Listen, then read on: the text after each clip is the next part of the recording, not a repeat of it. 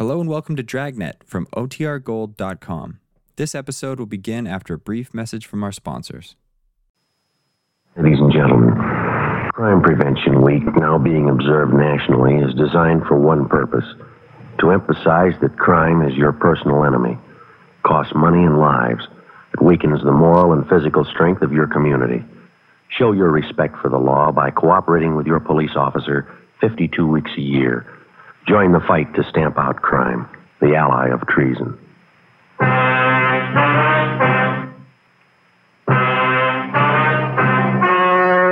The story you are about to hear is true. Only the names have been changed to protect the innocent. Fatima Cigarettes, best of all long cigarettes, brings you Dragnet.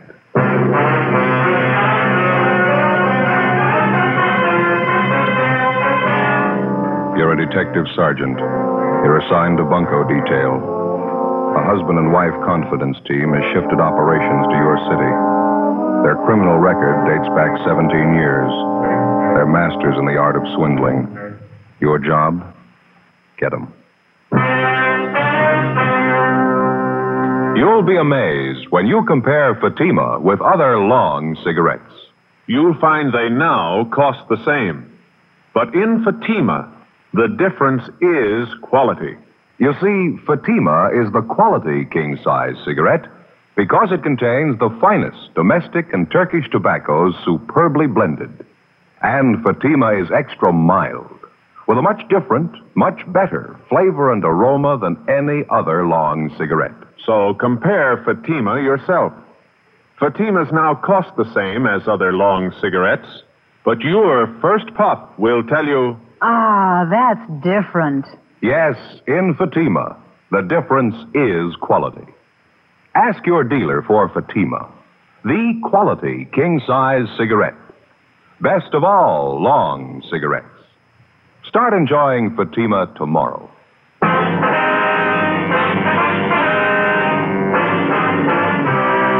Dragnet, the documented drama of an actual crime.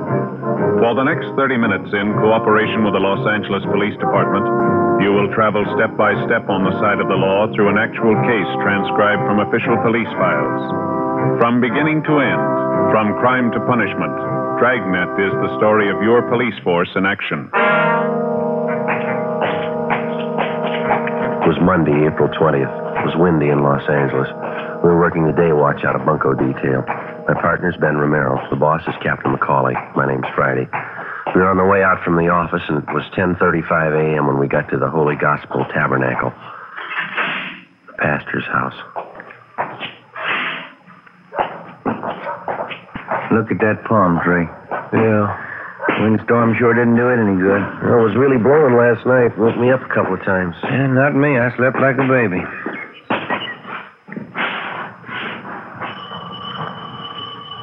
What'd you say the name here was, Olson? Yeah, got it right here. Reverend Andrew Olson. Mm-hmm. Doesn't seem to be anybody at home.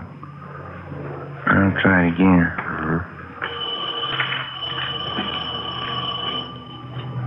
Mm-hmm. Huh? We said on the phone he'd either be here or at the church. Where's that? Just around the corner, faces on South Spring. Not a very wealthy-looking neighborhood. Mm-hmm. It must be the church up there, huh? Mm-hmm. Sure could stand a coat of paint. Grounds are well kept, aren't they? Nice flower beds. Look at that. Giant pansies. Tried some in the backyard last year. Too bad. What do you mean? Giant snails. I sliced them right off at the roots.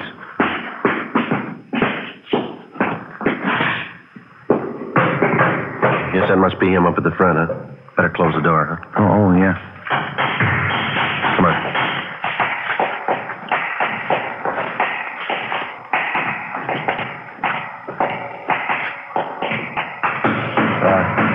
Excuse me, sir? Oh, didn't see you. You the Reverend Olson? Yes, can I help you? My name's Friday, Reverend. I talked to you on the phone. Oh, yes, Sergeant. And this is my partner, Sergeant Romero. How'd he do? Hi, that night. Sergeant Merrill? No, that's Romero, Reverend. Oh, excuse me, Romero. Didn't expect you so soon. A little busy here fixing the pulpit. It happened last Sunday. What's that, Raymond? Really? Guess I got carried away with my sermon. Quite a commotion. Oh? I leaned forward in the pulpit. This whole section here just splintered and broke right off. Ruined my whole sermon.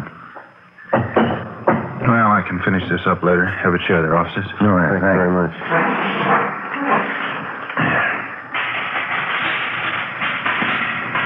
Well, there it is, Sergeant. Their names, descriptions. Mr. and Mrs. Tom Herbert. That's the name they used, anyway. Mm-hmm. Would you mind briefing us on how it happened, Reverend? When did you first meet this couple? They came to us a little over a month ago. They didn't have any reason to be suspicious. Mr. Herbert showed me some fine references. I didn't think it was necessary to check them. What kind of approach did they use, could you tell us?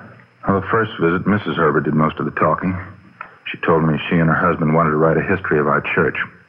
It was supposed to be part of an historical book on all the churches in the county. Naturally, I felt a little flattered about it. Mm-hmm. Did this Mr. and Ms. Herbert make any demands for money or to write about your church, I mean? Oh, no. There was no money involved at first. They said all they wanted was our cooperation in doing some of the research work. You know, looking up dates, names, things like that. Oh, I see. They seemed very sincere, both of them. Didn't drink, smoke. They worked very hard during research and writing. I don't know why they had to change. Would have been nice having history written about our church. Yes, sir. When did they first bring up the idea of money? Well, Mr. Herbert came to me one day and showed me this letter. It was supposed to be from the people who were going to publish the history of our church. The letter said, well, because of certain business reasons, the whole thing was off. They couldn't publish the book. Mr. Herbert acted very sorry. Mm-hmm. Did he leave that letter with you, Reverend? No, he took it with him. Mm-hmm. I felt badly about the whole thing. They're doing all that work and then the book not being published. Mm-hmm. Well, did the Herberts broach the idea of you and the church putting up the money to print the book? Well, no, not exactly, but I guess they gave me the idea. How do you mean? They suggested that I talk it over with the church board, so I did. Hmm. We all agreed it would be a shame to give up the idea of the book after so much work had gone into it. Is that when you agreed to finance the book? Well, the board and I did, yes. It's all my fault, though. I helped to persuade them. And the money came out of church funds, is that it? As a matter of fact, it didn't. We only have a small operating fund, so you can see we're a small church. Congregation isn't wealthy. And where'd the money come from, sir? Well, for one thing, the ladies of the Altar Society put on a Sunday afternoon ham dinner. It made some money, and then the Herberts suggested we help sell advertising to pay part of the cost, so we did that, too. It still wasn't enough. Well, exactly how much did you turn over to the Herberts? $804.61. I had to borrow $350 from the bank to make it. It'll all have to be paid back. People who paid for their advertising, too. It'll all have to come out of our pocket. It's a terrible thing. Yes, sir, it is. Terrible. I don't know what I'm going to do. I hate to ask the congregation for it. Their offerings have always been so generous, and they're not wealthy either, just working people. Well, when was the last time that you heard from this Mr. and Ms. Herbert, Reverend? A week ago, I guess. Yes, it was last Monday. I got anxious and called them at their hotel. It's on South Grand. I can give you the address. They told me when the books would be ready. It said it would be on Tuesday. Mm-hmm. That's the last I heard of them. No forwarding address, no other place that you think we might find them? No, I'm sorry. Just don't have any idea. It's so hard to believe anyone would do such a thing to us. Yes, sir. I wonder if we could have the address of their hotel. Yes, all right. If you'll come with me, I have it over at the house. Did Mr. and Ms. Herbert have a car, do you know, Reverend? I don't think so. If they did, I never saw it. I don't know what I'm going to tell the congregation. $800, that's a lot of money to our people. Yes, sir. Tell me, Sergeant, I don't mean to be uncharitable, but Mr. and Mrs. Herbert, do they have a criminal record? Have they done this sort of thing before? Well, their descriptions seem to fit a couple that we've been looking for. They've been working the churches in this area on and off for a couple of years now. Can't understand why they do such a thing. It's almost like robbing a poor box. Yes, sir, they've done that, too. 11:15 a.m., we went back to the city hall and pulled the package on the suspects, Mr. and Mrs. Tom Herbert. They were a veteran man and wife confidence team who'd worked the Los Angeles area and other large cities around the country. Their specialty seemed to be swindling churches and clergymen. Over a period of 17 years, they'd piled up a long record involving frauds and various bunco games, but they'd only been brought to trial once. The case had been dismissed for lack of sufficient evidence. 11:35 a.m., we took mug shots of Mr. and Mrs. Herbert out to the Reverend Olson, and he identified them. We checked the hotel on South Grand where they'd been staying. No leads. We got out a local broadcast and an APB on them. Together with the sheriff's office, we sent a special bulletin about the Herberts to the pastors of the different churches in the city and county. From the list of names on the mama sheet, we began checking out all the known friends and relatives of the suspects. One of them was a Clyde Harris, proprietor of a physical culture school out in the Wilshire district. 1 p.m. Tuesday, we drove out to talk to him.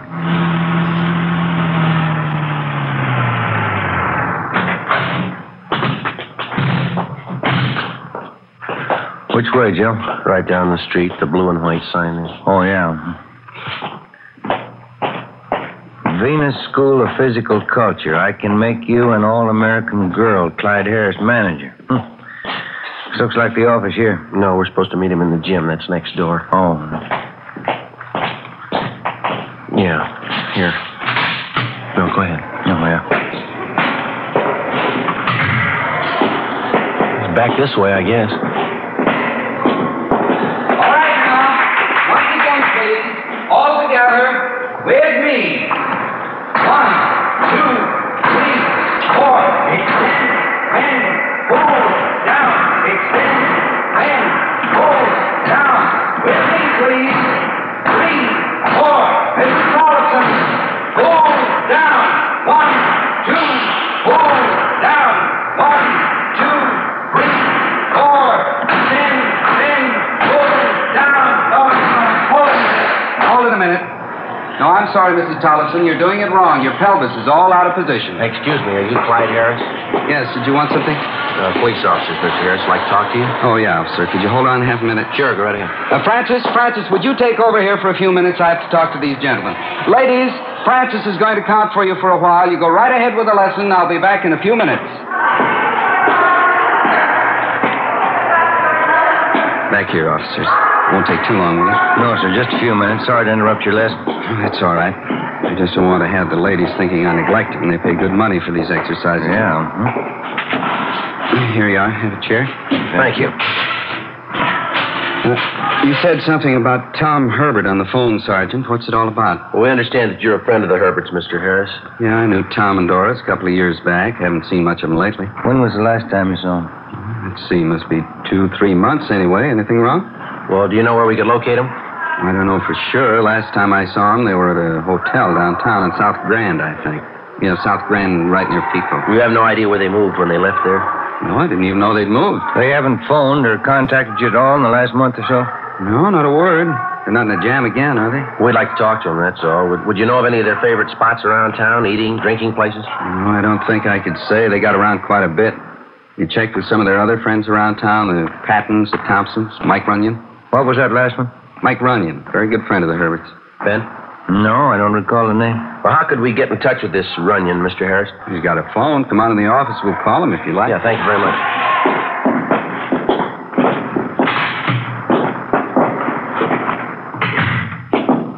I'll get Mike on the line for you, introduce you. Would you mind talking to him, Harris? Don't tell him it's for us. Just ask if he knows where the Herberts are. Would you mind? Yeah, all right.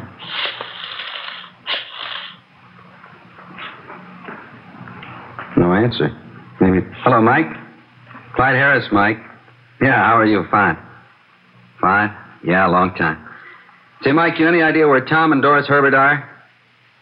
Mm-hmm. Is that right? How about that, huh? No, you don't. No, that's okay. It's not important. Sure thing, Mike. Make it soon, huh? Right. Goodbye. Yeah. No, he doesn't know where the Herberts are staying. Saw him a week ago out in Hollywood, though. Says they're doing fine. How do you mean? Ran into them outside that big church on Hollywood Boulevard. They told Mike all about it. They really got religion. That's so? Yeah. They're even writing a book about the church. We called back Mike Runyon, a friend of the suspect, and he gave us the location of the church where he'd seen Mr. and Mrs. Herbert. Ben and I drove out there and talked to the pastor, Reverend John Kenworth. We showed him the Herberts' mugshots, and he identified them. They were going under the name of Williams, and supposedly they were writing a book about the history of the church. To cover publishing expenses and research, more than $1,000 from parish contributions had been placed in a separate account at a local bank. Reverend Kenworth told us that it was a special joint account, and the Herberts had access to it. Ben got on the phone and called the bank. How's that? Yes, sir. Yeah, all right, thank you. they say? The two of them were in the bank yesterday. They didn't draw out everything. How much did they leave? $3. Ben and I checked with the teller at the bank and showed him mugshots of Mr. and Ms. Herbert. He identified them as the couple who'd withdrawn the church funds. We went to the hotel address the suspects had given to Reverend Kenworth. They checked out 2 days before. The search went on. 2 weeks passed. We ran out of leads. No further reports on the couple. A month went by. Tuesday, May 23rd. We got an APB from San Francisco on a couple answering the Herberts' description. They were still working the church angle. During the next 6 weeks, we got reports on them from Washington, Oregon, Nevada, and Northern California. In Sacramento, they apparently changed their M.O. for the first time. They started selling phony health insurance policies. They promised everything, and they had a lot of takers. One of the big selling points was a clause which promised full protection if anybody in the family should come down with polio. From Sacramento, they headed south to Oakland, and then to Fresno. On July 10th, the complaints started to come in, and we knew the Herberts had moved into Los Angeles with their health insurance racket. One of the first victims was a Carl Fogarty. He lived out in the Westlake area. Here's a policy they gave me, Sergeant. Apex Health Insurance. Not worth the paper it's printed on. When did they sell you this, Mr. Fogarty? You remember? 3 weeks ago, I guess. Never would have known it was phony if my boy hadn't come down with polio. How's he getting along? Not too good. Right leg. He's got it bad there. It's not as if we don't have enough grief. We got to lose out on this bum insurance. You mind if I take a look at that policy, sir? No. Go ahead. Here you are. Thank you. Yeah, same outfit, Joe. Apex Health Insurance. Same phony address. Yeah. Would you remember the man who sold you this, do you think? I think I would, yeah. I wonder if you'd mind looking through these pictures, Mr. Fogarty. Mm-hmm. Not at all. Just look at them carefully, if you will. Mm-hmm. Mm-hmm. Yeah. This one. That's him. I remember. Who's he? His name's Herbert. When he came in to sell you this policy, was he alone? Yeah, he was.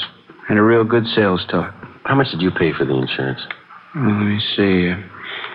$43 and some odd cents. I remember that because I cashed him a war bond and I took $5 out of the rent money. Outside of this policy here, you have no other papers that the man might have given you? No, nothing but this business card here. Mm-hmm. He gave me that. You see here the same name, Apex Health Insurance. Yeah. Well, thank you very much, Mr. Fogarty. We hope your little boy pulls out of it all right. Yeah, thanks. Here's our card, sir. If there's anything we can do, give us a call. Sure, okay. About time we check the office, huh? I think so. Do you have a phone here, Mr. Fogarty? Oh, yeah, Sergeant. Straight back in the hall there. Help yourself. Thank you very much.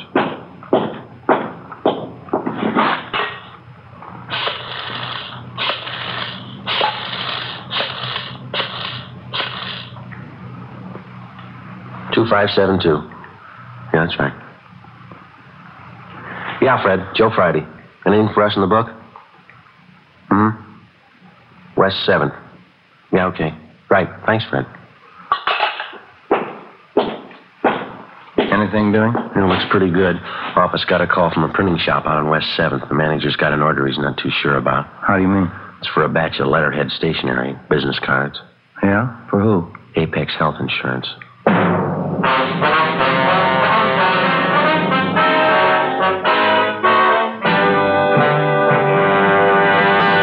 You are listening to Dragnet for the step-by-step solution to tonight's authentic case history. Here, step-by-step, are the actual reasons why Fatima is the quality king-size cigarette. Why in Fatima, the difference is quality. Quality of tobaccos. The finest domestic and Turkish varieties, extra mild and superbly blended to give you a much different, much better flavor and aroma. Quality of manufacture. Smooth, round, perfect cigarettes. Rolled in the finest paper money can buy. Manufactured in the newest and most modern of all cigarette factories. Quality even to the appearance of the bright, clean, golden yellow package. Carefully wrapped and sealed. To bring you Fatima's rich, fresh, extra mild flavor. Compare Fatima yourself.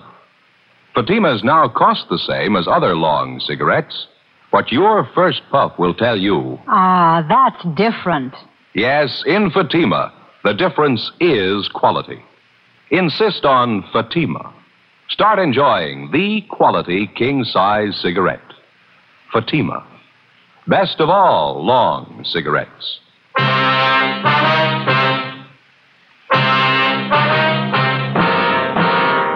Wednesday, July 10th, 4 p.m. Ben and I drove back downtown to the printing shop on West 7th Street and talked with the manager. He told us that the order for stationery and business cards for the Apex Health Insurance Company had been placed 2 days before. He said he'd become suspicious after reading a story in one of the newspapers about the polio insurance fraud. He also said that the customer who'd ordered the stuff was a woman. She told him that she would call and pick up the order on Friday. We showed the manager a handful of mug shots. He could give us only a partial identification of Mrs. Herbert's picture. We called the office, told them we were going on stakeout, and arranged for a relief. Ben and I spent the rest of Wednesday and all day Thursday and Friday in the rear of the print shop, where we could keep an eye on everyone entering the place. Friday, 6 p.m. No sign of the Herberts. Not a trace. Saturday, the same. No sign of either one of them. Monday, more waiting. The suspect stayed away. Tuesday, 3:30 p.m. I went out the rear door, went down the street and got some cigarettes, and then I headed back for the print shop.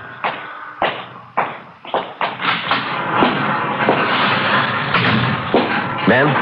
Keep your coat on, Joe. Just called the office for a relief. Why, what's doing? That Clyde Harris, friend of the Herberts, the guy who runs the physical culture school. Yeah, what about him? He called the office, wanted to talk to us. I phoned him out there at the gym. Yeah? He told me he was out drinking last night and he met Mrs. Herbert at a bar. She was alone. Did he tell you where to find her? The Greenwood Apartments, 603. When the relief men arrived, Ben and I left and drove across town to the Greenwood Apartments on Taylor Street. It was a three-story frame building set back from the sidewalk behind a sloping lawn lined with a box hedge. We checked the names on the mailboxes. The name T.J. Bronson was listed for apartment 603. We rang, but there was no answer. Better try the manager, huh? Yeah. It's a nice place. Insurance racket must be paying off for him. Here we go. Mm-hmm.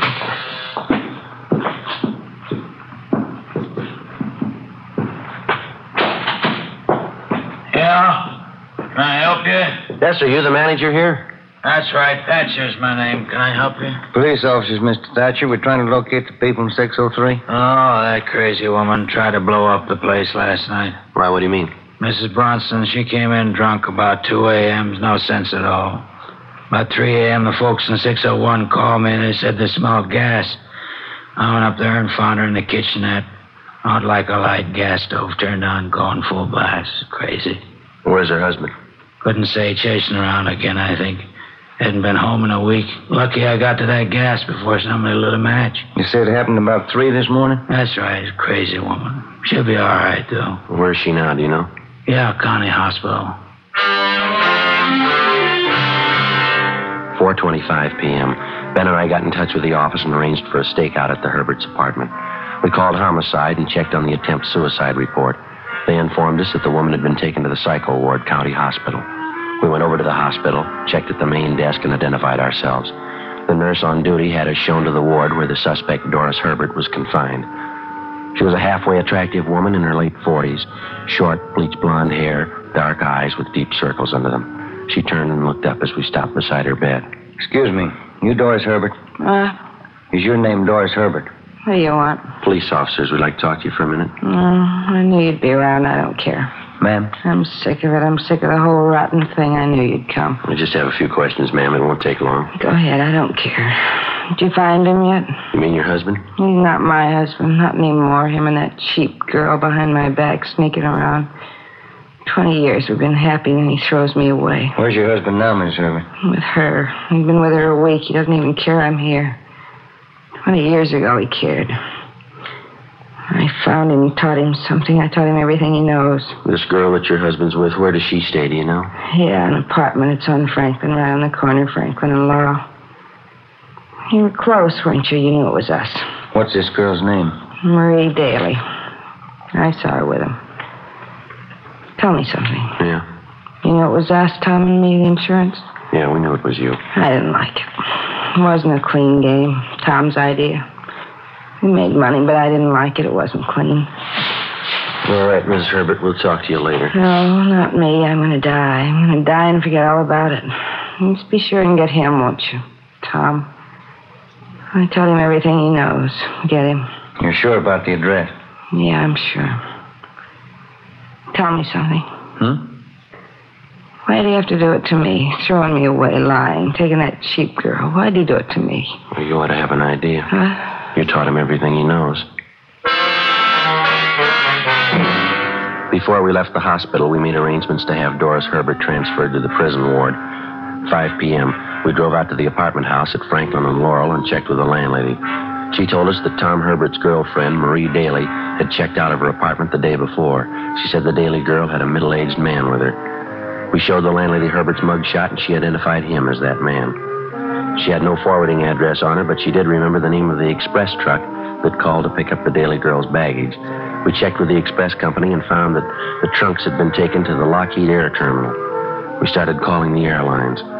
6:30 p.m. We finally got a report that a man answering Tom Herbert's description had booked passage for 2 on a flight to Mexico City. The plane was scheduled to leave at 8:35 that night. Ben and I drove out to the airport and went on stakeout. 8:15 p.m. We waited. 8:20. No sign of them. United Airlines mainliner flight 649 from Denver and intermediate cities. Now, getting a little late, huh? Yeah, it's 8:24. They're cutting it close. Going in the bar, Joe. Take a look. Yeah, that's them. Let's go. Not hard to spot. What's the matter with the girl? Looks pretty drunk. All right, come on. Bourbon and water, huh, Marie? Is that what you want? Bourbon and water, yeah. Haven't got much time. We don't want to miss that plane. We won't miss it. You, Tom Herbert? Yes, what is it? Police officers like to talk to you downtown. Just a minute. This must be some kind of mistake. No mistake, Herbert. We talked to your wife. Let's go. Where's it, Tom? What do they want? Nothing. It's a mistake.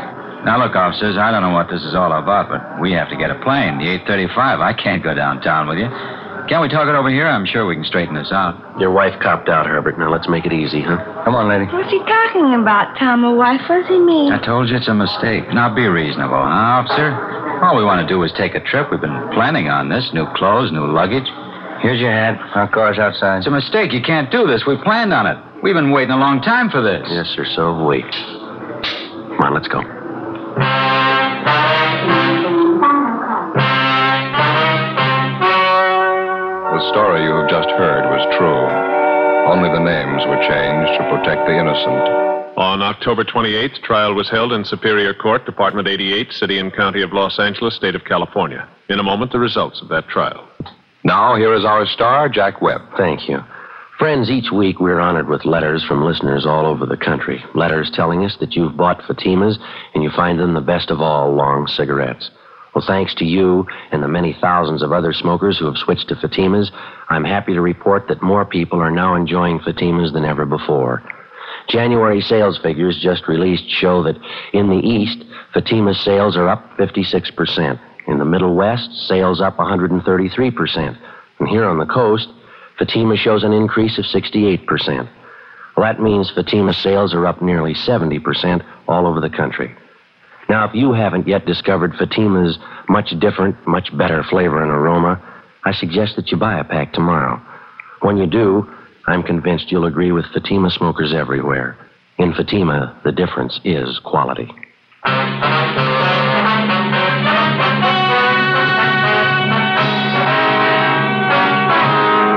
Mr. and Mrs. Tom Herbert were tried and convicted on several counts of grand theft. They are now confined in the state penitentiary for the term prescribed by law. Grand theft is punishable by confinement for not less than 1 nor more than 10 years. You have just heard Dragnet, a series of authentic cases from official files. Technical advice comes from the Office of Chief of Police W.H. Parker, Los Angeles Police Department. Fatima Cigarettes, best of all long cigarettes, has brought you Dragnet, portions transcribed from Los Angeles. David Harding, Counter-Spy, solves an exciting case next on NBC.